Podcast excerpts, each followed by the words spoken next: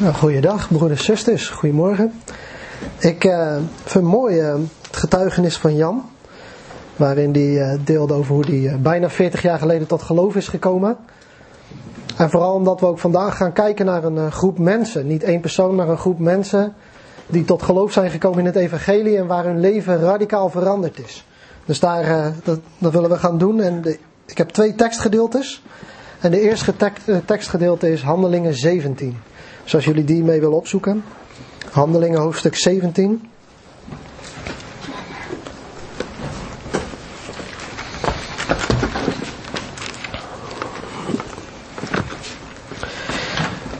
En Paulus en uh, Silas die komen dan in Thessalonica aan.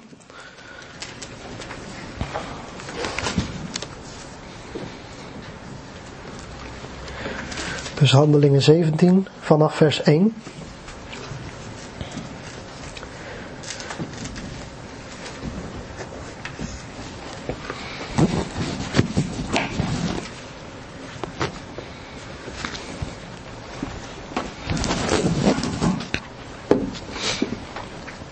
En, uh, dus ik lees Handelingen 17 vanaf vers 1. En zij, dus Paulus en Silas, en zij namen de weg door Amphipolis en Apollonia en kwamen in Thessalonica, waar een synagoge van de Joden was. En Paulus ging naar zijn gewoonte bij hen naar binnen en drie sabbaten lang ging hij met hen in gesprek vanuit de schriften. Hij opende die en zette voor hen uiteen dat de Christus moest lijden en opstaan uit de doden. En dat deze Jezus de Christus is, de Messias is, die ik, zo zei hij, u verkondig. En sommigen van hen raakten overtuigd en sloten zich bij Paulus en Silas aan. En van de godvrezende Grieken een grote menigte, en van de vooraanstaande vrouwen niet weinigen. Maar de Joden die ongehoorzaam waren, werden jaloers en namen enkele slechte mannen uit het marktvolk apart veroorzaakten een oploop en verstoorden de orde in de stad. En ze kwamen op het huis van Jason af en probeerden hen voor het volk te brengen. Maar toen zij hen, Paulus en Silas, niet vonden, sleepten zij Jason en enkele broeders voor de bestuurders van de stad. En riepen luid, deze mensen die de wereld in rep en roer gebracht hebben, zijn ook hier gekomen. En Jason heeft hen in, hen in huis genomen. En deze mensen handelen alle tegen de geboden van de keizer, want zij zeggen dat er een andere koning is, namelijk ene Jezus. En zij brachten de menigte en de bestuurders van de stad die dit hoorden in verwarring. Maar toen zij van Jason en de andere broeders, of de anderen, een borgsom ontvangen hadden, lieten zij hen gaan. En meteen stuurden de broeders Paulus en Silas s'nachts weg naar Berea. Tot zover uit Handelingen 17. En dan gaan we nog lezen uit uh, Thessalonicense, de eerste brief aan de Thessalonicense. Dus 1 Thessalonicense en dan het eerste hoofdstuk.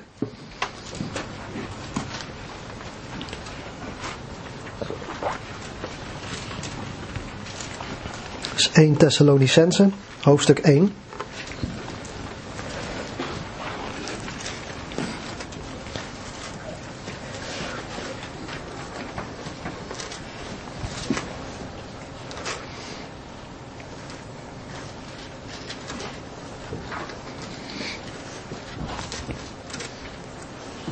1 Thessalonicense 1 vanaf vers 1. Paulus, Silvanus, wat waarschijnlijk een andere naam is voor Silas, en Timotheus aan de gemeente van de Thessalonicense, die in God de Vader en de Heer Jezus Christus is. Genade zij u en vrede van God onze Vader en van de Heer Jezus Christus. Wij danken God altijd voor u allen, wanneer we aan u denken in onze gebeden en zonder ophouden denken aan het werk van uw geloof. De inspanning van uw liefde en de volharding van uw hoop op onze Heer Jezus Christus voor het aangezicht van onze God en Vader. Wij weten immers, geliefde broeders, van uw verkiezing door God. Want ons evangelie is niet alleen met woorden tot u gekomen, maar ook met kracht en met de Heilige Geest en met volle zekerheid. U weet immers hoe wij in uw midden geweest zijn ter wille van u. Ook bent u navolgers geworden van ons en van de Here, toen u het woord aannam te midden van veel verdrukking, met blijdschap van de Heilige Geest. Zodat u voorbeelden geworden bent voor alle gelovigen in Macedonië en Achaïe. Want van u uit heeft het woord van de Heere luid geklonken, niet alleen in Macedonië en Achaïe, maar ook in alle plaatsen heeft uw geloof in God zich verspreid, zodat het niet nodig is dat wij daar iets van zeggen. Wij iets daarvan zeggen. Want zij vermelden zelf over ons hoezeer wij ingang bij u gekregen hebben. En hoe u zich van de afgoden tot God bekeerd hebt om de levende en waarachtige God te dienen. En zijn zoon uit de hemelen te verwachten, die jij uit de dood heeft opgewekt, namelijk Jezus, die ons verlost heeft van de komende, of die ons verlost van de komende toorn. Het komende oordeel. Tot zover. En ik wil um, deze morgen met jullie nadenken over vier kenmerken van de gemeente in Thessalonica. Dus ik heb een uh, tijd geleden, een half jaar denk ik of zo, uh, gesproken over de acht kenmerken van uh, Jeruzalem. En nu vier kenmerken van Thessalonica. En de vraag die we daaronder stellen, of die we daarmee stellen, is: zijn die kenmerken in ons aanwezig, in ons midden aanwezig? En kunnen we daar iets van leren? Kunnen we iets van deze broeders en zusters leren? Nou, eerst even over Thessalonica. Thessalonica, dat was een uh, hele grote stad in Griekenland. En uh, er, er wordt geschat dat er in die tijd ongeveer 100.000 mensen woonden. Wat voor die tijd echt gigantisch was. En um, het, was een, ja, het was een hele belangrijke stad. Het was ook een handelsstad. En dat is wel belangrijk voor zometeen. Het was een handelsstad en dat betekent dat uh, ook het evangelie, wat we zo zullen zien, kon zich ook heel gemakkelijk verspreiden in de omgeving daardoor. Dus dat is wel belangrijk over Thessalonica. En we zien Paulus en uh, Silas in uh, Handelingen 17. Die komen daar aan. En dan zie je Paulus die stad binnengaan. En dan gaat hij als eerste naar de synagoge toe. En dan kun je je afvragen, waarom gaat hij eerst naar de synagoge toe? Er staat ook dat het... En Paulus ging naar zijn gewoonte bij hen naar binnen. En drie sabbaten lang ging hij met hen in gesprek vanuit de schriften. En ik uh, zelf dan ben je er even mee bezig in die uh, voorbereiding. En ik denk dat er drie redenen zijn waarom Paulus daar naar binnen ging. En de eerste is dat Paulus, en dat lezen we in Romeinen bijvoorbeeld, in het uh, Bijbelboek Romeinen. Hij geloofde, wat ook gebeden is net, hij geloofde dat het volk van God, Israël, dat die bereikt moest worden. En niet alleen dat, maar dat God kostbare beloften voor Israël had en heeft. En dat God hen op het oog heeft. In Romeinen zegt hij, het evangelie is eerst voor de Jood en dan voor de Griek. Eerst voor de Joden. En Paulus die doet dat ook. Dat is een tweede reden. Paulus zelf was Jood. En als je ergens in een stad komt, en ik weet niet hoe dat bij jullie is, maar als ik op vakantie kom en je bent in het buitenland en opeens kom je Nederlanders tegen, dan is het, je hebt ze nooit gesproken, maar het zijn je beste vrienden ter plekke. Waarom? Omdat je, je hebt automatisch al een connectie. Want je bent uit hetzelfde volk. En zo zie je dat Paulus, die komt daar naar binnen en hij krijgt ook een open deur. Ze staan te wachten. Hey, ben je ook Jood? Welkom. Kom binnen. En op die manier kan hij gemakkelijk het evangelie delen. En de derde reden, en ik denk misschien wel dat dat, dat weet ik niet, maar dat dat de belangrijkste reden is, is dat deze mensen kennen de schrift al, tot zover die toen uh, geschreven was. Wat wij het Oude Testament noemen. Zij kenden de God van Abraham, Isaac en Jacob, de God, schepper van hemel en aarde. Zij kenden de zondeval en hoe wij als mensen het verprutst hebben en daardoor onder het oordeel van God staan. Zij wisten dat er een koninkrijk zou komen, een nieuw koninkrijk, waarvan er een Messias zou zijn, die uh, een krachtig werk zou doen en een nieuw koninkrijk zou vestigen, het koninkrijk van God, waardoor God merkbaar aanwezig zou zijn op de hele aarde. Zij hadden al die beloftes al gehoord. En Paulus, en dat zie je ook, gaat vanuit de schriften laten zien, jongens, deze Messias, hij is gekomen. En zijn naam is Jezus. En hij bevrijdt niet alleen van de Romeinen of van de vijanden, maar hij bevrijdt van zonde. En dat zien we ook. Hij opende in vers 3 van Handelingen 17. Hij opende die, de schriften, en zette voor hen uiteen dat de Messias, de Christus, moest lijden. Waarvoor? Voor onze zonde. En dat hij moest opstaan uit de doden. En dat deze Jezus, die hij verkondigt, dat hij de Messias is. Dat is krachtig. Maar ook, ik, ik, ik vind het zo mooi. Het is zo'n eenvoudige boodschap eigenlijk. Hij is niet daar bezig met uh, allerlei hele moeilijke theorieën. Hij komt met Jezus. Hij, hij focust op Jezus. En hij laat zien vanuit het Oude Testament. Jongens, jullie moeten bij Jezus zijn. Jullie hebben Jezus nodig. En dat hebben we ook gehoord in het getuigenis van Jan vandaag. Wat Jezus dan kan doen in het leven. Nou, wat gebeurt er? Vers 4 van Handelingen 17. Sommigen van hen, van de Joden, raakten overtuigd.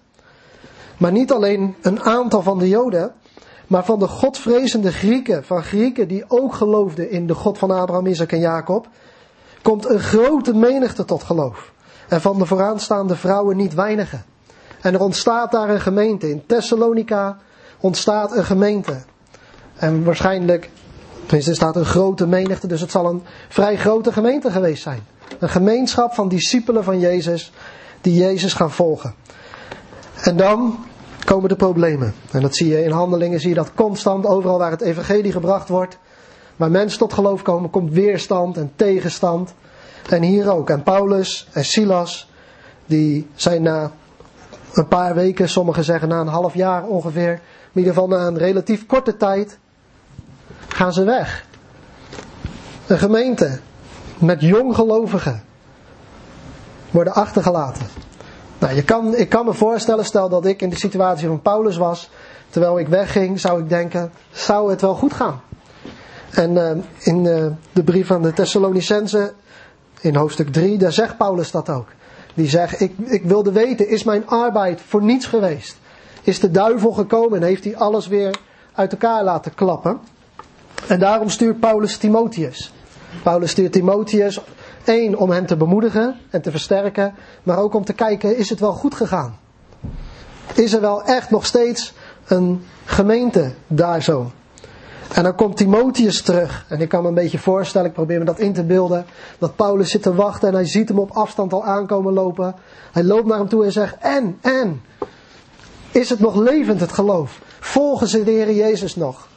En dan komt Timotheus en die gaat vertellen. En die vertelt goed nieuws aan Paulus. Hij zegt: Er is daar een vruchtbare gemeente. Ze zijn gefundeerd, ze blijven Jezus volgen. Maar er zijn wel een aantal dingen die nog. Uh, versterkt moeten worden, maar de gemeente staat nog. En Paulus die is zo vol vreugde. En dan gaat hij deze brief schrijven.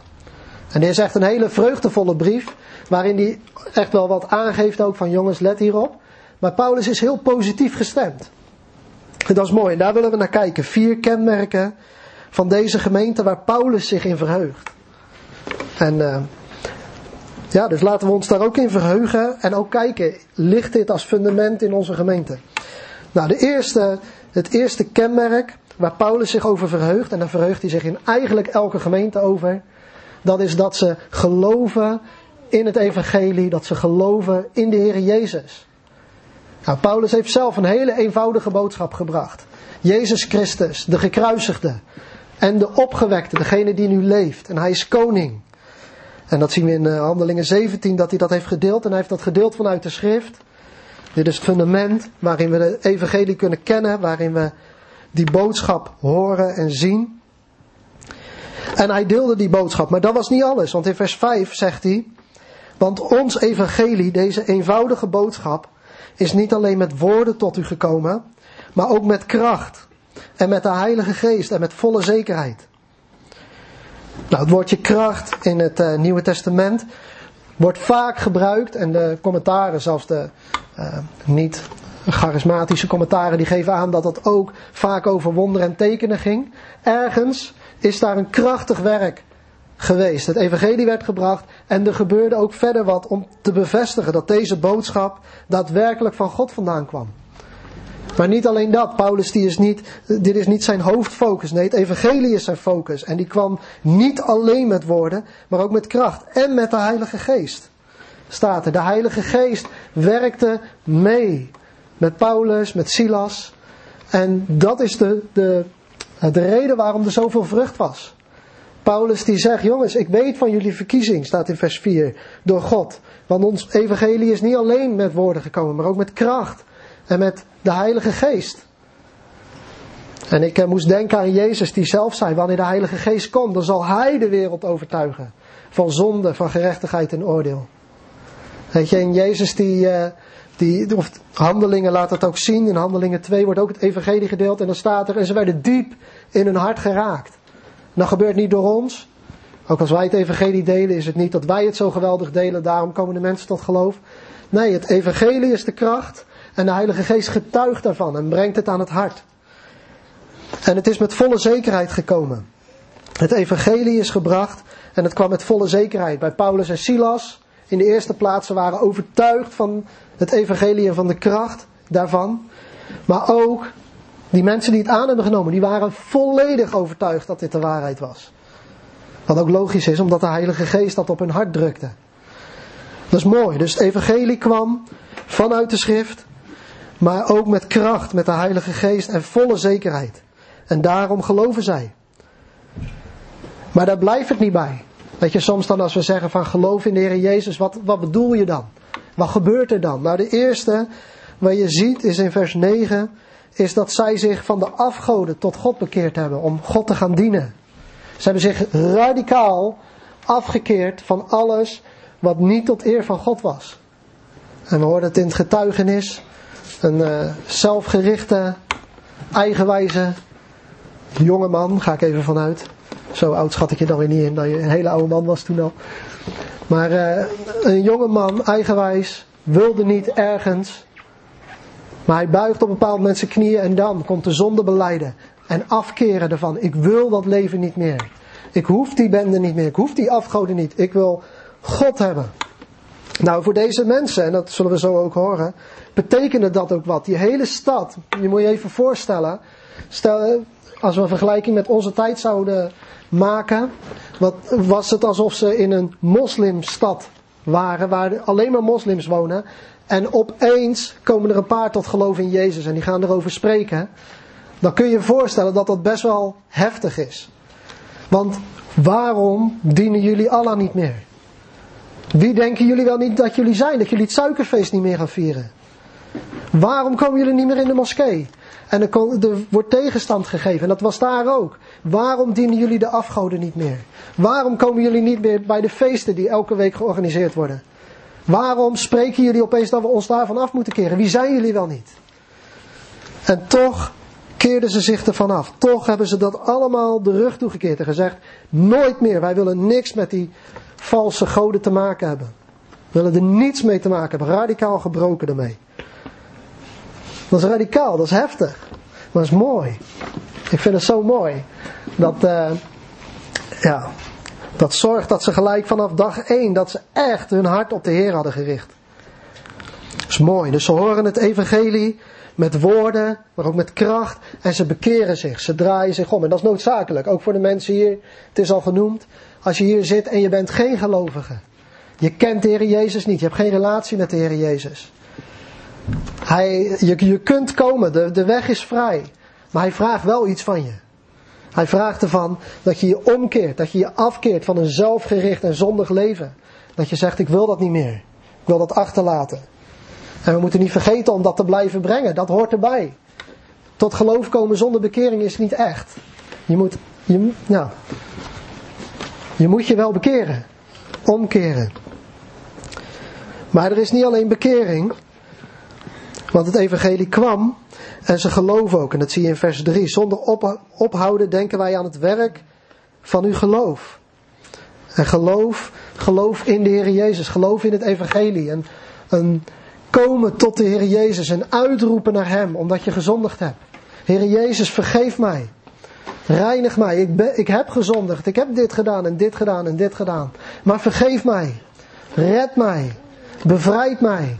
Ik wil zo niet verder. Zo'n geloof hebben zij gehad. Zo'n richten op de Heer Jezus. Zo'n vertrouwen op de Heer Jezus. Weet je, dit is zo, zo radicaal. Niet vertrouwen op je eigen werken, maar op, het, op de Heer Jezus alleen. En dit vers, dit, dit vers, je zou hem fout kunnen lezen, vers 3. Zonder ophouden denken aan het werk van uw geloof.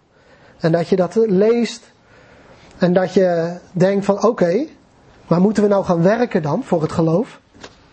Zou kunnen dat je dat denkt. Dat je een soort van moet presteren voordat je welkom bent. Dat je, ja, als ik maar heilig genoeg ben, dan ga ik wel komen tot de Heer Jezus. En als ik wel, wel vaak genoeg heb gebeden, als ik wel genoeg de Bijbel ken of wat dan ook, dan kom ik wel tot de Heer Jezus. Eerst even wat werken en dan kom ik tot de Heer Jezus. Maar dat staat hier niet. Hier staat het precies andersom. Hier staat dat zij geloofden in de Heer Jezus. Ze kwamen met lege handen. Ze hadden niks mee te brengen. Maar toen ze geloofden, toen ging er ook wat veranderen. Toen werden ze ook gehoorzaam aan de Heer Jezus. En gingen ze hem volgen.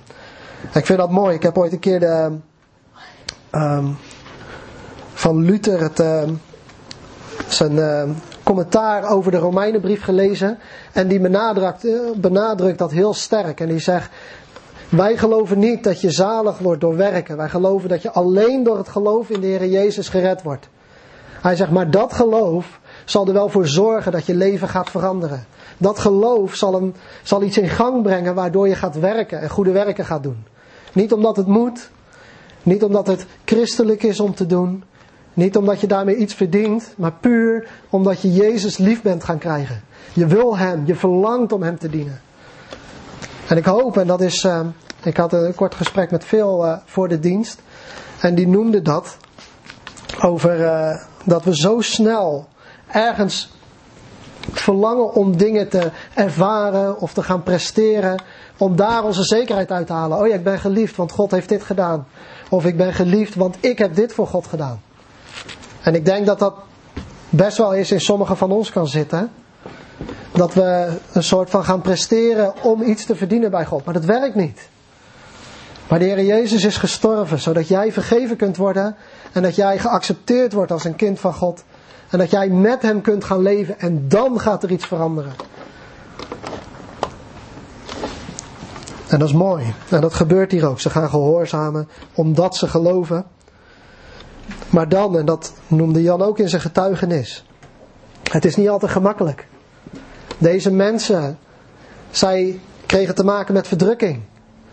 Zij werden, wat we weten vanuit, uh, vanuit die tijd, is dat zij wel vervolging kregen te, uh, meemaakten, maar waarschijnlijk niet zoals in, in Rome werden de christenen gekruisigd. Dat soort dingen hebben ze waarschijnlijk niet meegemaakt. Maar wat dit wel betekende is dat de maatschappij hen uitkotste.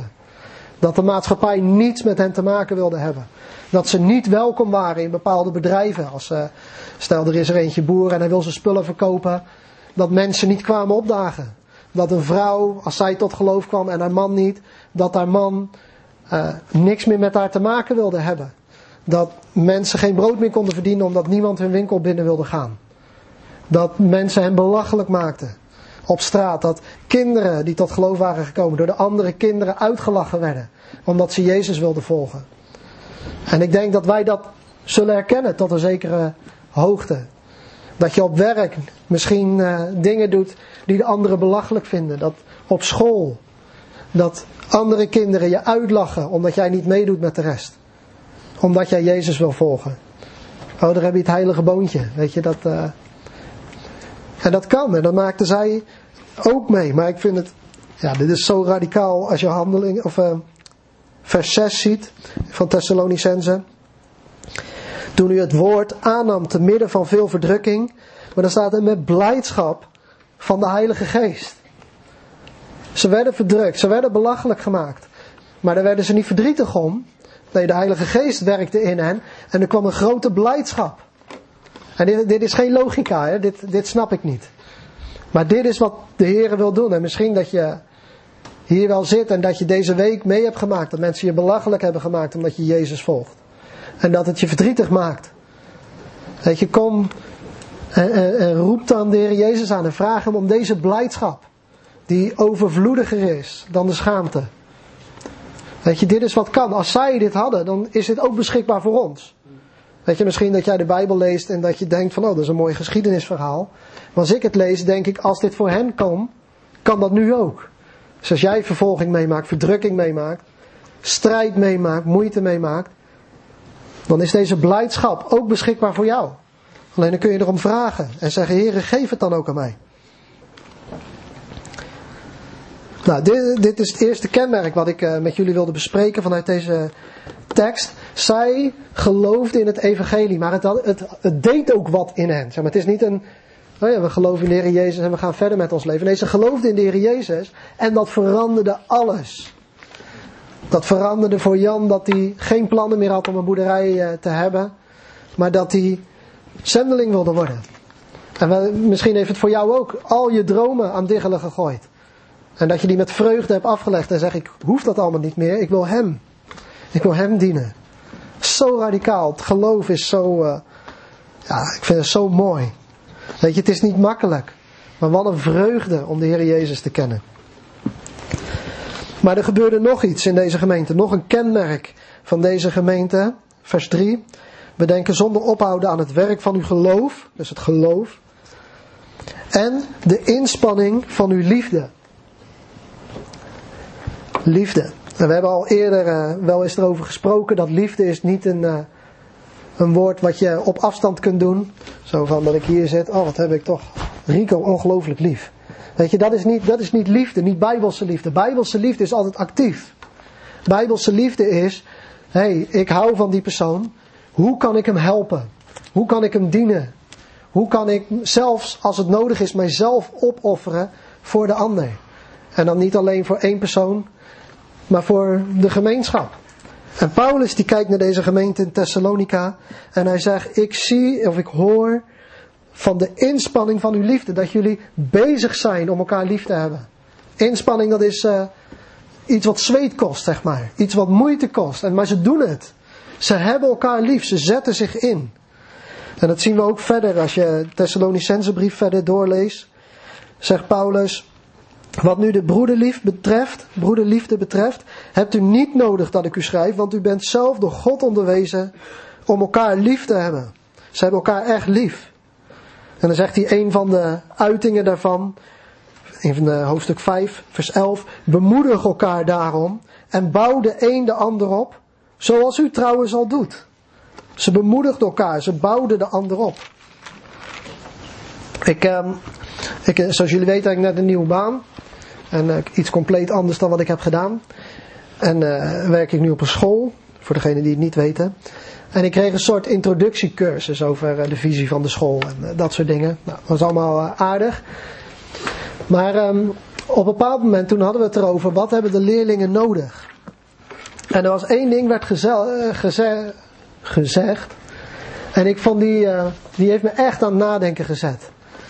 En er was een persoon en die zei, weet je, we zijn als uh, binnen het onderwijs vaak bezig van wat hebben ze nog nodig? Wat moeten we ze geven? Wat, waar moeten ze nog in groeien? En dat zeggen we ook tegen hen. Je kunt hierin groeien, daarin groeien. En ze maar wat ik heb gemerkt is dat leerlingen niet alleen dat nodig hebben, maar dat ze ook nodig hebben om bemoedigd te worden wat ze al wel kunnen. Wat je al wel in hen gezien hebt. En um, in het begin dacht ik, nou dat klinkt een beetje als zo'n... Uh, ja, hoe zeg je dat, zo'n laten we allemaal lief doen uh, verhaal. Maar ik denk dat hier echt een kern in zit, ook voor ons als gemeente. En ik, ik heb van de week ook gevraagd aan een uh, persoon, hoe vaak heb je mensen in de gemeente bemoedigd en ook gezegd wat je ziet. Van hé, hey, ik zie jullie altijd dienen. Vind ik echt mooi. En, en, en ik zie dat de Heer dat ook zegent. Hé hey Jan, geweldig dat je op straat staat. En, en de passie die je ervoor hebt. En dat helpt mij. Hé hey, Jeroen en Annette, hoe jullie dienen. Geweldig. Nou, zo, ik zou verder kunnen gaan, maar ik zal jullie besparen. Maar is dat, een, is dat de cultuur hier binnen de gemeente? Is dat hoe we met elkaar omgaan? Dat we ook zeggen wat we bij de ander zien. Weet je, ik had um, een gesprek met een broeder uit de gemeente. En uh, toen hadden we het over bedieningen. En wat is nou de bediening? En op een bepaald moment bevestigde hij bepaalde dingen van ik zie dit in je leven en dit in je leven. Weet je hoe mij dat geholpen heeft? Het is iets heel kleins. Iets heel makkelijks zelfs. Maar het heeft mij zo bemoedigd en zo versterkt om verder te gaan daarmee. En deze gemeente die had elkaar zo lief dat ze, en ze bemoedigden elkaar en ze waren gericht op de opbouw van de ander. Dat is belangrijk. Dus ze hadden elkaar lief. Nou, dan kunnen we weer de vraag stellen: oké, het evangelie, geloven wij het evangelie? Is het, heeft het echt vrucht gebracht in jouw leven? Heb je ook de broeders en zusters lief? Hebben wij elkaar lief? Nou, ik denk op beide vragen zou ik ja kunnen antwoorden. En op beide vragen zou ik kunnen zeggen, maar we zijn er nog niet, we kunnen nog groeien. Maar nu komt er eentje wat ik denk dat als van de vier kenmerken er eentje is waar we in kunnen groeien, dat het de volgende is. En dat is dat zij verlangde, hartstochtelijk verlangde naar de wederkomst van Jezus Christus. En um, je ziet dat in um, vers 3 ook. Zonder ophouden denken aan het werk van uw geloof. Geloof. De inspanning van uw liefde. En de volharding van uw hoop. En hoop in de Bijbel heeft bijna altijd te maken met de wederkomst van de Heer Jezus. En dat zie je ook in vers 10. Dat uh, ze hebben zich bekeerd van de afgoden. En ze verwachten Jezus, zijn zoon, uit de hemelen. Ze verwachten hem. Deze Jezus die ons verlost van het komende oordeel. En als je de brief verder gaat, het staat er vol mee. En uh, een daarvan, die wil ik jullie niet onthouden. Uh, 1 Thessalonicense 4 vanaf vers 16. Want de Heere zelf zal met een groep, met de stem van een aartsengel en met een bazuin van God neerdalen uit de hemel. En de doden die in Christus zijn, zullen eerst opstaan. En daarna zullen wij, de levenden die overgebleven zijn, samen met hem opgenomen worden in de wolken naar een ontmoeting met de Here in de lucht. En zo zullen wij altijd bij de Here zijn. Zo dan troost elkaar met deze woorden. De dode, je moeder, die overleden is, zullen eerst opstaan uit de dood. Dan zullen wij, we zullen samen met de Heer Jezus zijn. Voor altijd. En denk daar eens over na. Dit is iets wat in deze gemeente echt een krachtige invloed had. Ze hadden strijd, ze hadden moeite, maar Jezus komt terug en ze verwachten hem. Weet je, als wij sterven, dan sterft ons lichaam. Maar er komt een dag dat Jezus terugkomt en dan zullen we allemaal opstaan uit de dood. En dan hebben we een nieuw lichaam. Zonder ziekte. Zonder rolstoel. Zonder gebrek. Zonder wat voor minpunt dan ook. We zullen een volledig gezond, hersteld lichaam hebben. Een lichaam wat niet meer verlangt naar de zonde. Nooit meer. We zullen nooit meer één verlangen hebben naar zonde. Satan zal ons niet meer kunnen verleiden. Er zal geen zijn. Mensen zullen niet meer ons kunnen vervolgen, ons belachelijk maken of verdrukken. Het is, het is voorbij, alle strijd is voorbij. Alle worsteling is voorbij. Nooit meer gebrek. Maar het mooiste van alles, voor altijd bij de Heer Jezus zijn. Voor altijd dicht bij Hem zijn. Weet je, neem het moment waarin je diepst iets van de Heer ervoer. Dat je merkte, ik ben echt bij Hem en Hij is met mij. Doe dat keer duizend tot in eeuwigheid. Dat is wat de Heer voor ons weg heeft gelegd. Hem zien van aangezicht tot aangezicht. En dan gaat hij een koninkrijk herstellen. Er komt oordeel. Maar er komt daaruit, uit het oordeel, komt een koninkrijk voort. Een eeuwig koninkrijk wat nooit weg zal gaan. En dan zul je voor eeuwig met de Heer Jezus zijn. Wandelen in zijn koninkrijk. Dit zou ons, dit zou ons zo bemoedigen als we hier constant zicht op hadden. Dat je ochtends opstaat en denkt, oh Heer Jezus, zou het vandaag de dag zijn dat u terugkomt? Hoe zou het je dag bepalen? Dan ben je op je werk. En er is strijd en moeite en allerlei situaties. Maar de Heer Jezus komt spoedig terug. Oh, ik, het is, ik eh, praat wel eens met mijn schoonvader en die zegt, je hoort zijn voetstappen al bijna. Weet je, dat idee. De Heer Jezus komt spoedig terug. Oh, daar verlang ik naar. Nou, de vraag, brandt dit in jouw hart? En ik denk, als ik mezelf ken, dat dit een groeipunt is voor mij. Dit is wat ik, terwijl ik hier bezig, hiermee bezig was, raakte dit mijn hart van. Wijnand, is hier je hart echt vol van? Ik bedoel, je weet dat de Heer Jezus terug gaat komen, maar doet dit ook iets met mij? Verlang ik er ook naar? En ik leg die vraag neer. Verlang jij naar de wederkomst van de Heer Jezus? Weet je, niet over allerlei uh, eindtijd scenario's en gebeuren, daar heb ik het niet over. Maar dat Jezus zelf terugkomt. En dat je Hem zult ontmoeten. Van aangezicht tot aangezicht. Weet je, ik vind het zo mooi. Ik verlang naar die dag. Dat, je, dat, je voor hem, dat ik voor Hem sta. En dat, dit is mijn verlangen. Dat ik die woorden hoor. Goed gedaan. Trouwe dienstknecht. Dat. En dat je zo, ja. Hier krijg ik echt zin in, jongens. Ik hoop jullie ook. Maar laten we daar eens over nadenken, misschien meer over nadenken, ook met elkaar. Hoe heerlijk het zal zijn als de Heer Jezus terug is. Hoe heerlijk zal dat zijn.